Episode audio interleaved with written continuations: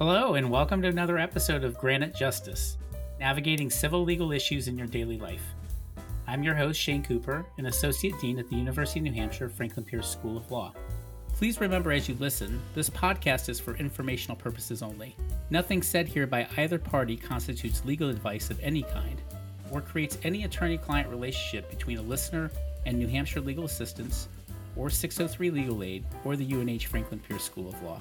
It is possible that the law has changed after we recorded this podcast episode, or the information shared does not exactly fit with your specific situation.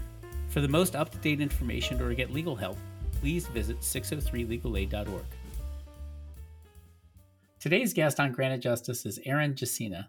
Erin has been a paralegal in the Portsmouth office of New Hampshire Legal Assistance for 15 years and is director of New Hampshire Legal Assistance Domestic Violence Advocacy Project. Erin's work on the Domestic Violence Advocacy Project is primarily focused on assisting domestic violence victims and survivors with their protective orders and high lethality family law cases. And you've worked closely with local domestic violence crisis center advocates statewide to provide case assessments, referral coordination, and training opportunities for agency staff. And you've provided testimony in the state legislature on bills affecting victims and survivors of domestic violence, sexual assault, and stalking. I also understand that you've served two terms on the New Hampshire Family Mediator Certification Board, and you've served as a member of the working group on the task force on domestic violence cases in the New Hampshire judicial system in 2022. That's a quite an impressive record and a lot of work you've done in this area. So we're honored to have you on the show. So welcome, Erin. Thank you, Shane. Thank you so much for having me. I'm excited to talk to everyone about this topic today. Well, great. And we're going to dive into that topic. It's a very serious one, and hopefully, we can impart a lot of uh, information out there for people in our community. And the topic uh, today will be talking about civil protective orders in cases of domestic violence. So, Erin, if I could just ask you to please start off and just describe what is a civil protective order in a case of domestic violence? Great. Thank you, Shane. So, we're talking specifically about civil protective orders involving domestic violence. People should also understand that there are other types of civil protective orders, but today we're focusing specifically on domestic violence cases. And so, really, just boiling it down, a domestic violence protective order is really meant to protect the victim or survivor or, or, plaintiff, as they are referred to in the court case, to really protect them from abuse by either their intimate partner, a family member, or a household member. And could you explain what how does someone qualify to uh, make a petition for a protective order what does it take to uh, be someone that would qualify to, to file one of these Sure. So, really, there are three things that you need to demonstrate to the judge to show that you are eligible for a domestic violence protective order. The first thing you need to show is that you have a qualifying relationship under the law. So that the person who is abusing you is your intimate partner, so spouse, ex spouse, dating relationship, if the person is a family member or a household member. So you have to show that there is a qualifying relationship. That's the first step. The second step is that you have to show that abuse has occurred under New Hampshire's law. And abuse can mean a bunch of different things, but you have to make sure that you are able to demonstrate to the judge, to the court, that you have experienced abuse as defined by New Hampshire's law. And then the last piece is that you need to be able to demonstrate that there is a present and credible threat to your physical safety. And so, just to make sure that I, I heard that correctly, the three pieces, as you mentioned, qualifying relationship, that abuse has occurred under New Hampshire law, and that there's a present and credible threat. Is, is that right?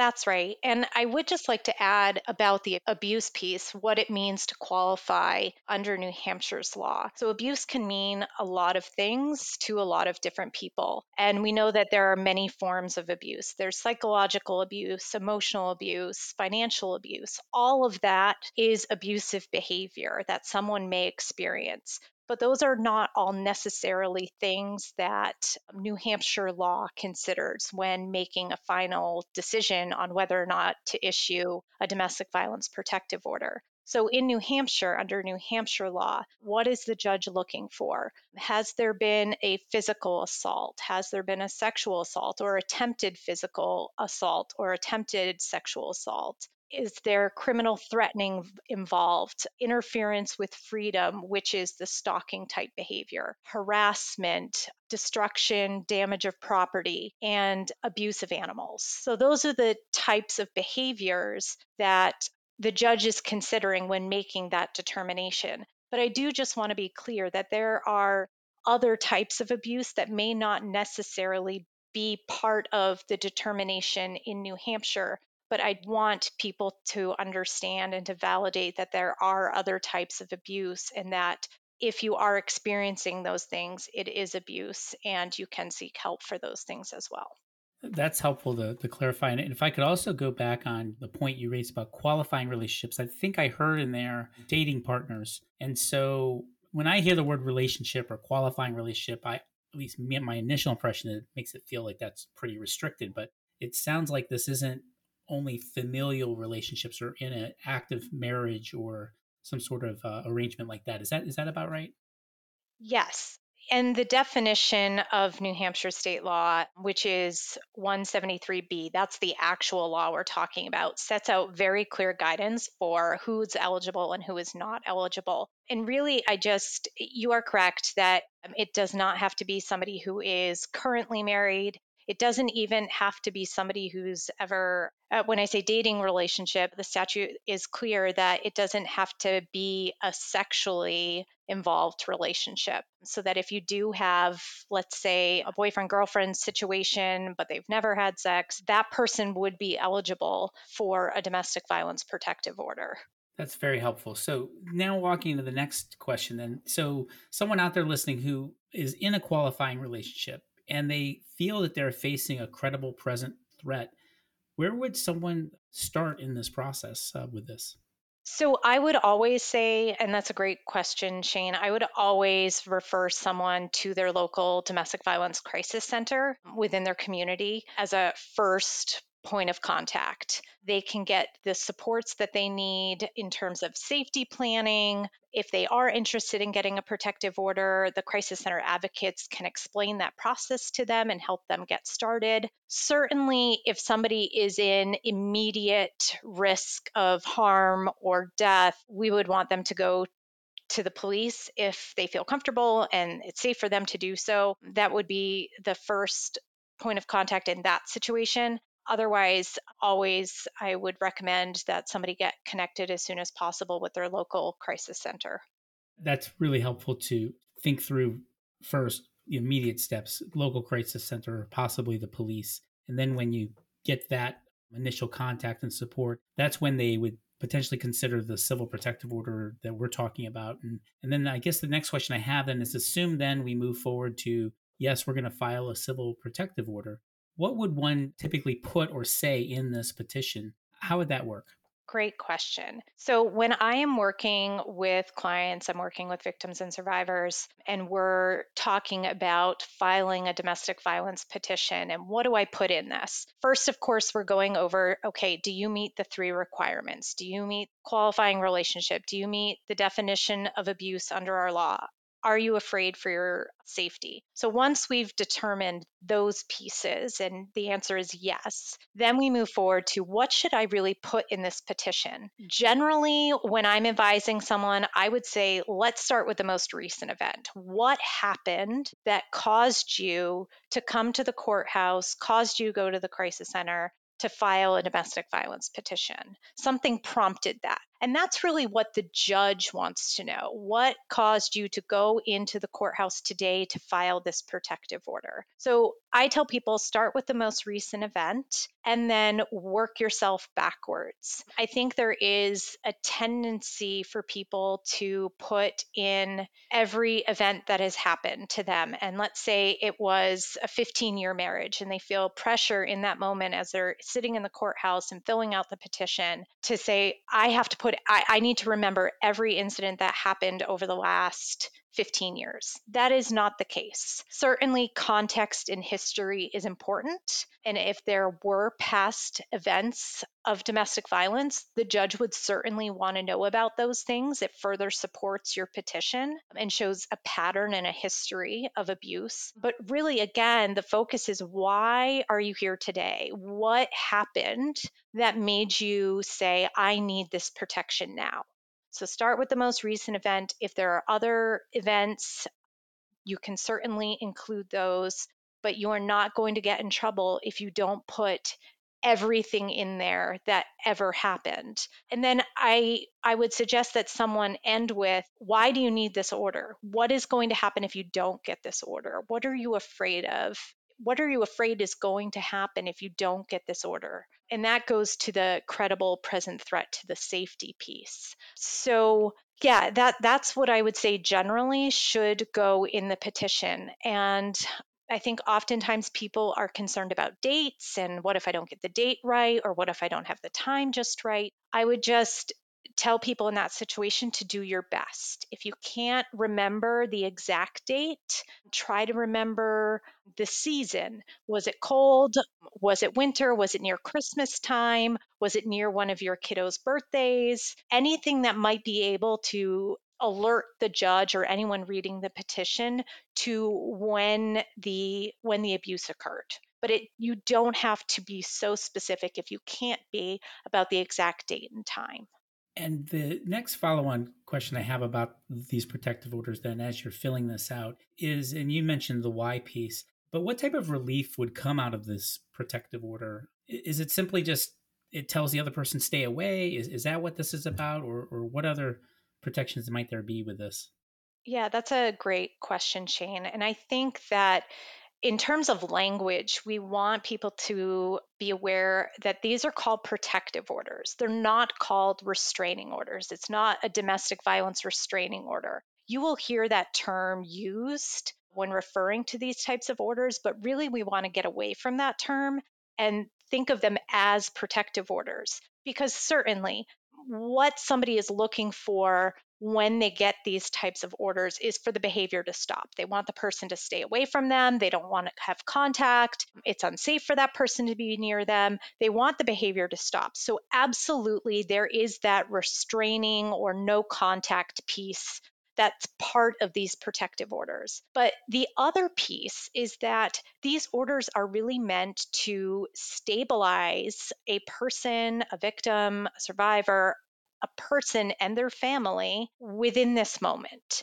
And so you are able to ask the other type of relief that you can ask for in addition to please keep this person away from me is are there children involved? Does there need to be some sort of temporary visitation schedule put in place or no visitation because there's a concern for the kiddo's safety as well as the parent's safety? Is there a responsibility for somebody to pay the mortgage or utilities or the rent on the apartment? Was this person physically assaulted and as a result of the assault, they missed three weeks of work you are able to ask that you be that the abuser or the defendant pay you for the time that you had to miss work. If part of the abuse was the destruction of property and that destruction of property was your cell phone the person smashed your cell phone smashed a television smashed your car windshield that's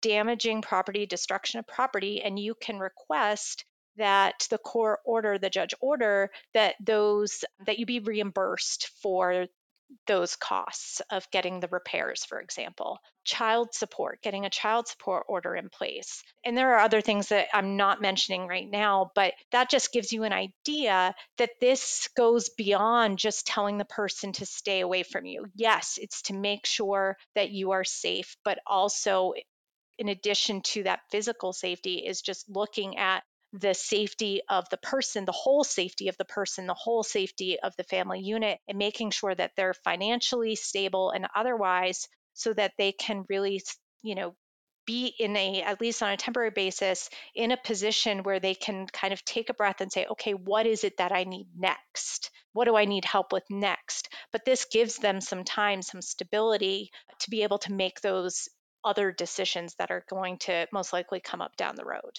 So, Erin, that, that's an eye opener, I, I would imagine, for those out there listening, uh, because if I hear the words civil protective order, I, I kind of think like you started out with, you know, right away thinking stay away, restraining type things. But this is a really broad base level of things that you can ask for for the judge to perhaps order on a whole bunch of different fronts, whether it's economic safety or residential support and having a, a place to stay or to deal with damaged property and, and other ways to restore um, the survivor or, and, or victim. I didn't realize that that in this one thing, all of those type of things that you mentioned can be um, addressed. Yes, absolutely. And I, I think that victims and survivors should feel empowered to ask for those things.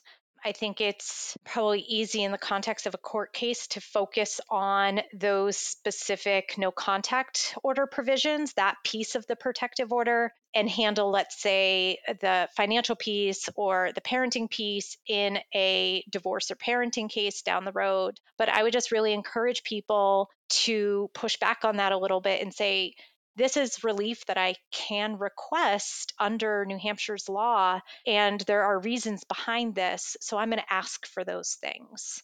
So I just, I, I would encourage people to not be put off by that if they are feeling like the purpose of the protective order is only to get the no contact piece. And, and, I think that knowing how to do that and knowing the right way to do that is why it's so important to connect with the Crisis Center or to connect with 603 Legal Aid and New Hampshire Legal Assistance. Absolutely. And, and that takes me to the next step. So after one has filled out the paperwork, what is the process like after someone does that? Once you fill it out, what happens next?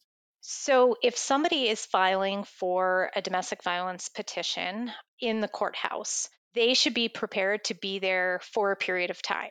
So, let's say somebody goes into the courthouse at nine o'clock, they go to the court window, the clerk's window, and they're given a domestic violence petition and they fill it out and they hand it in, you may be there for a period of time. There may not be a judge available right away to review your petition. So I always encourage people, especially if they have children or a job that they need to let their boss know, you know, you might need to have backup plans for who's going to watch the kids and do I need to take a day off of work or time off of work because you there's just no way of predicting how long it's going to take before you get an answer. So you fill out your petition, you hand it in, and you wait. And you wait for the judge to review your petition and decide whether or not to issue temporary orders. And I'm trying to think of it, you know, in a very specific way. If uh, we mentioned right at the outset, you know, getting help from the local crisis center uh, or perhaps even the police, knowing that there's this civil protective order available, and it, and from what you mentioned, it sounds like that is filed physically at the courthouse. But assume that one is getting some assistance from a place like 603 Legal Aid. How does that typically work? Is that a visit to the office at 603 Legal Aid before the courthouse, or how does that kind of work out if you're getting uh, legal support as you fill out the, the, the petition? So, if you need assistance filling out the actual petition, I would recommend doing that with your crisis center advocate. Um, they are trained, they are equipped to work with a victim on what to put in the petition. They can't give legal advice, but they can support the person through that process. Certainly, someone can reach out to 603 Legal Aid either by phone or an online intake, but those can take some time to process. And if this is something that needs immediate relief, immediate protection, that may not be the best initial response. Certainly, if you get a protective order, a temporary protective order, and you want representation at the final hearing stage, that would be at a point where you would definitely want to contact 603 directly, 603 Legal Aid directly, or the Crisis Center to complete an application for services to see if they can be connected with an attorney for their final hearing. I see. And so it sounds like a, from what I heard in your answer, there's a little bit of a judgment call to be made in determining how. I mean, it, it's definitely a present incredible threat, but depending on the that immediacy you're looking for, that might be the reason why you're at the courthouse immediately filling out the petition, as opposed to perhaps getting some legal support or advice as you fill out a petition. Am I getting that right? That there's a maybe a little bit of a judgment call on on the timing of filing it?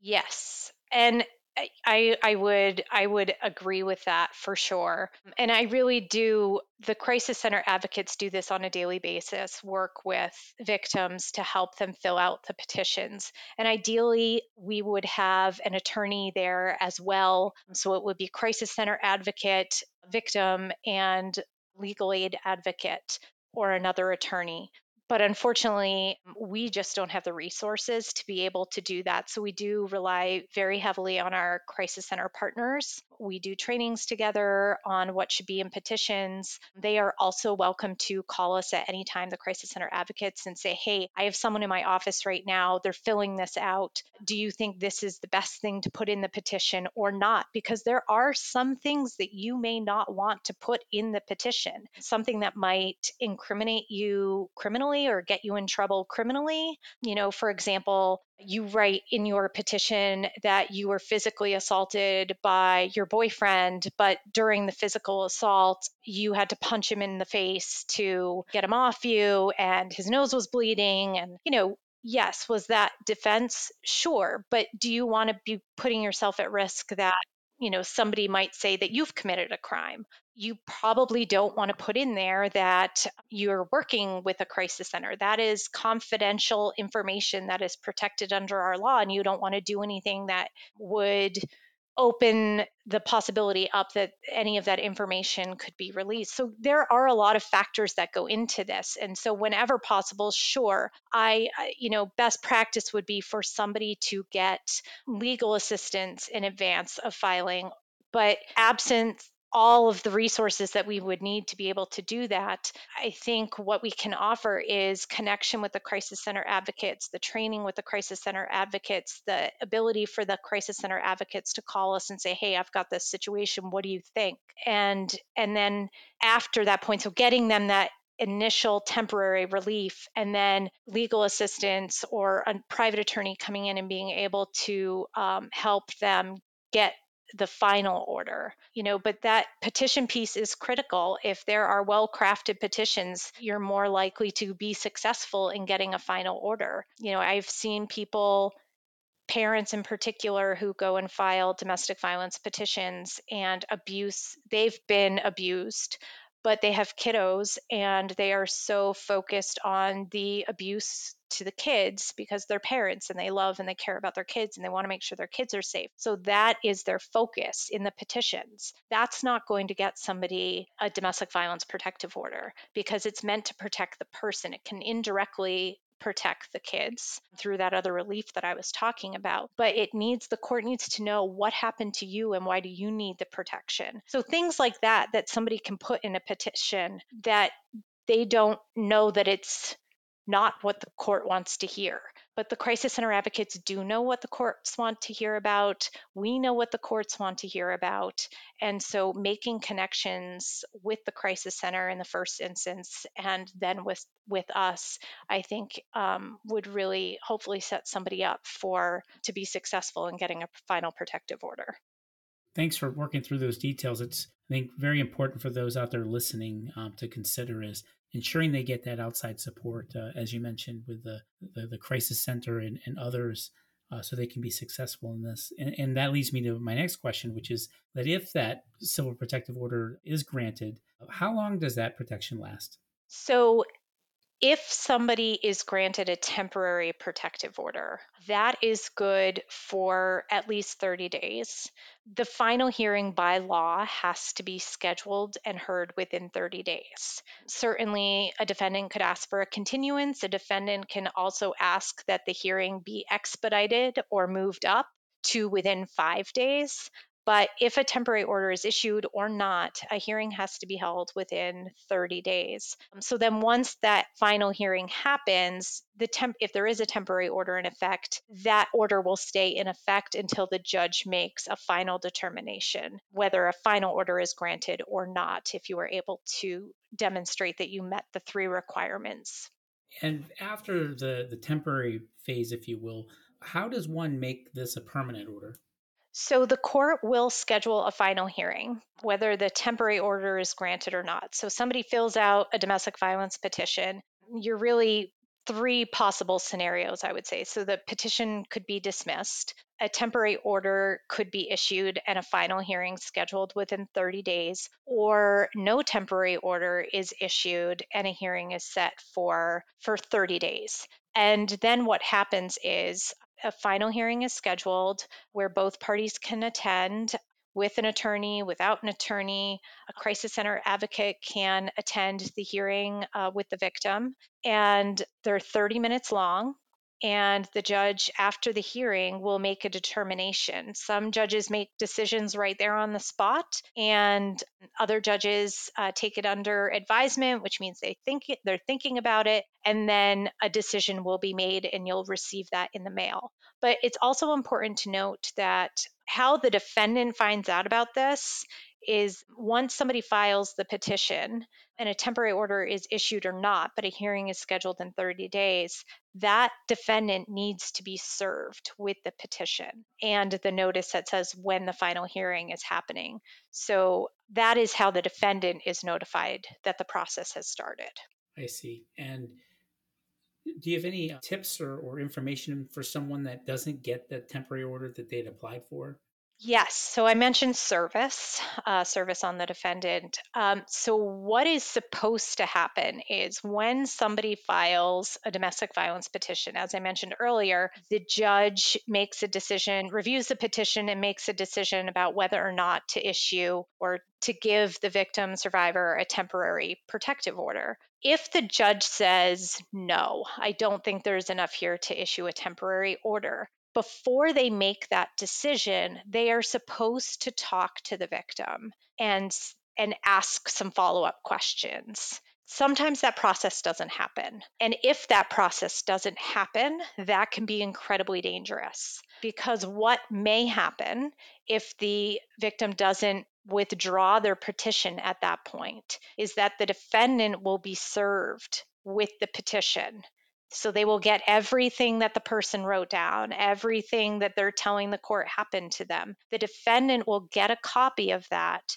and there will be no temporary orders in place. So that means that there was no relinquishment of firearms. That means the person may still be in the shared apartment or home that they're in. That means that there may be um, no temporary orders related to visitation of the children. That places the victim in an incredibly dangerous position. And we know that the time a victim leaves the relationship is the most dangerous time. So this is just adding to that, adding to that potential lethality. So I would encourage anyone who goes to court and files a domestic violence petition who does not get a temporary order and who did not talk to the judge that they push back a little bit. And I know that's really hard to do. And that's why it's super important to have an advocate with you at the time. But if you're able to do it, say to the court staff, I didn't get to talk to the judge and a judge made a decision about this case. I really want to be able to talk to the judge. And at that point, you should be able to talk to the judge and the process should go to, as normal. But if it does not, and the court staff doesn't say to you, you may want to consider withdrawing this petition, then that is something that you should consider on your own is knowing that you can withdraw the petition. And if you withdraw the petition, then that means the defendant won't be served with it and he won't know, or the defendant, they won't know that you went to court that day and filed it. So I just, that is absolutely just a safety tip that I want everyone to be aware of that if no temporary orders are in place, consider withdrawing the petition, whether you spoke to the judge or not, and they decided not to change their mind about issuing, issuing temporary orders. You may want to consider withdrawing the petition at that point. Just so the defendant won't be served and you won't have that increased risk of the defendant or the abuser knowing about what you did and not having any protections in place. Thank you for sharing that. I, I wouldn't have thought of it in that way. The sort of the end state, if you will. It you know you, I assume think optimistically it'll be approved and therefore there's orders. I do have a question about that in a moment. I'll get to in a second. But I think what I'm learning from you today, uh, Erin, is that there is that risk that comes with filing this paperwork, not having it approved or the petition granted, And all that's really essentially happened is that you've put the other person on notice that that you went to court to file an order against that person and the court ultimately didn't make an order. So in some way that almost would heighten uh, the stress in that situation. And that what you're suggesting here is something for consideration is that if you know it's not going to work out then withdraw that so that that doesn't make it back to the other party. Correct. And that doesn't mean i don't i absolutely don't want anyone walking away after listening to this podcast to say, okay, well, I'm not going to file a domestic violence petition. There's no way I'm doing that. That does not mean that you can't go back and file a new petition. Maybe there was just something missing.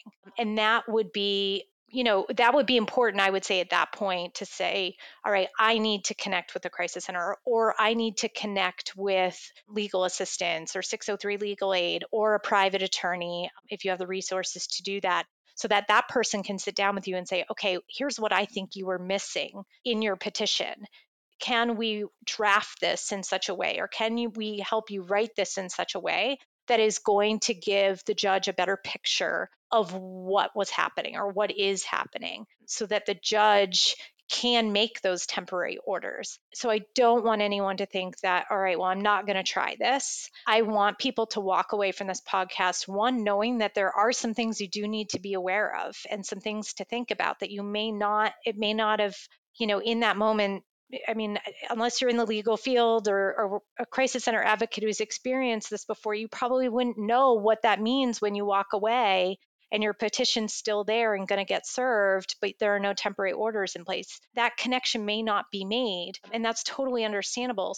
But I just, so I want people to be aware of the pitfalls, but also to feel hopeful that this is a process that can give them some hopefully peace of mind and that there is a system in place within our state that takes very seriously the threat of violence and what victims are experiencing. And uh, this is an effort to hopefully make that stop. Whether somebody's reaching out to the police department or going to the court for assistance or to the crisis center or to legal aid, that there are resources out there to support victims. And that I think is the biggest takeaway. And yes, there are some pitfalls to the system and it doesn't work perfectly every single time. And we're human and we make mistakes, but that we will work with you in whatever way possible that we are able to to and our partners as well to help you through this process and hopefully get you an outcome that will keep you and your family safe. And that leads to the, the next question is is that when the protective order is issued, my question is what happens if the other party isn't abiding by that? Uh, what what would uh, what is the enforcement mechanism, if you will, on a protective order like this? That's a great question.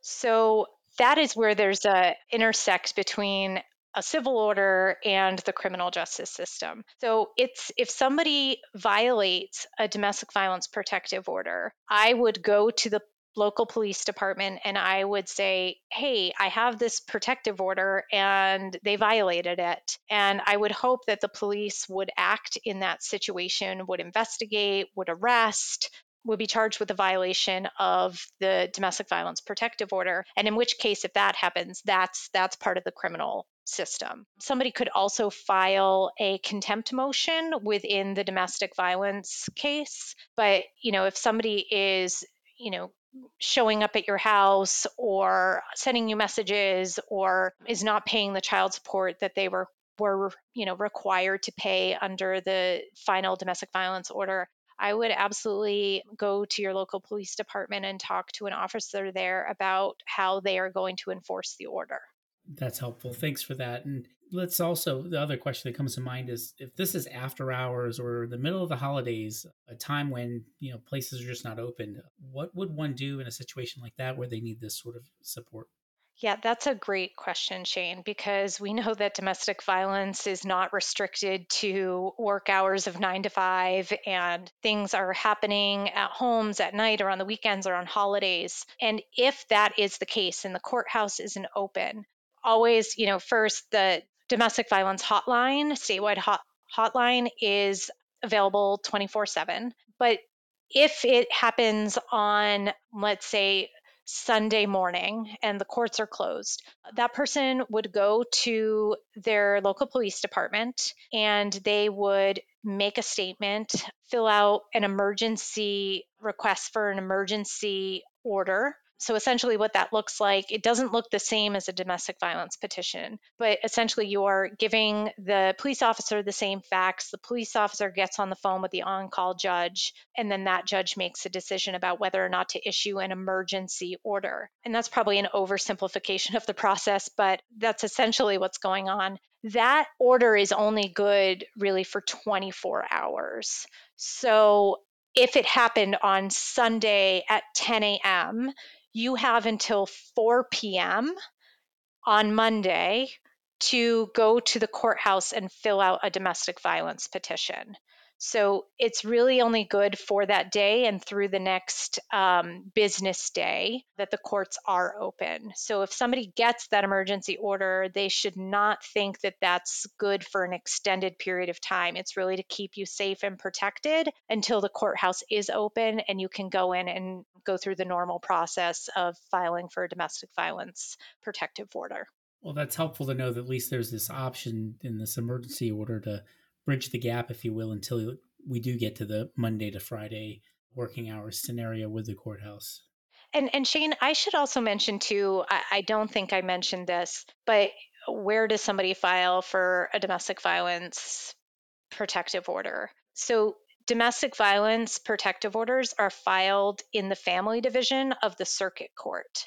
Stalking petitions are filed in district court. Domestic violence petitions are filed in the family division. So you can really apply or fill out a petition in any family court or any family division in the state. I think traditionally people will either file where they live or if they fled and the defendant lives in a particular part of state, they might file where the defendant lives so the defendant won't know where they have relocated to but let's say somebody lives in Manchester but works in Nashua, and Nashua during the day, it's you have an hour for lunch. Nashua is a convenient location for you to go during the day. It's a safe place for you to go during the day to fill out a domestic violence petition. A victim can absolutely file a, a petition in that courthouse, and then that court staff will make sure it gets to the appropriate court that has jurisdiction over the case. So, probably in that case, would send it back to Manchester if that's where the defendant lives or that's where the victim lives. Thank you for clarifying that. I'm, I'm glad that you raised that, that point as well. Well, Erin, you, you opened the, a window on a lot of different things that I imagine many of our listeners uh, didn't know about. Uh, I certainly didn't. And so I've learned a lot from you today. And I just want to thank you for your hard work and your tireless advocacy on behalf of survivors and victims of domestic violence uh, the fact that you've been doing it for over 15 years is just incredible. Thank you so much for having me. I appreciate the conversation, and hopefully, that um, anyone listening has some tips and, and, knows where to go to reach out if they need help. Thanks, uh, Erin, and thank you for your time. This was Granite Justice, a podcast collaboration of the UNH Franklin Pierce School of Law, 603 Legal Aid, New Hampshire Legal Assistance, the New Hampshire Campaign Legal Services, and the Granite State News Collaborative. Thanks for your time.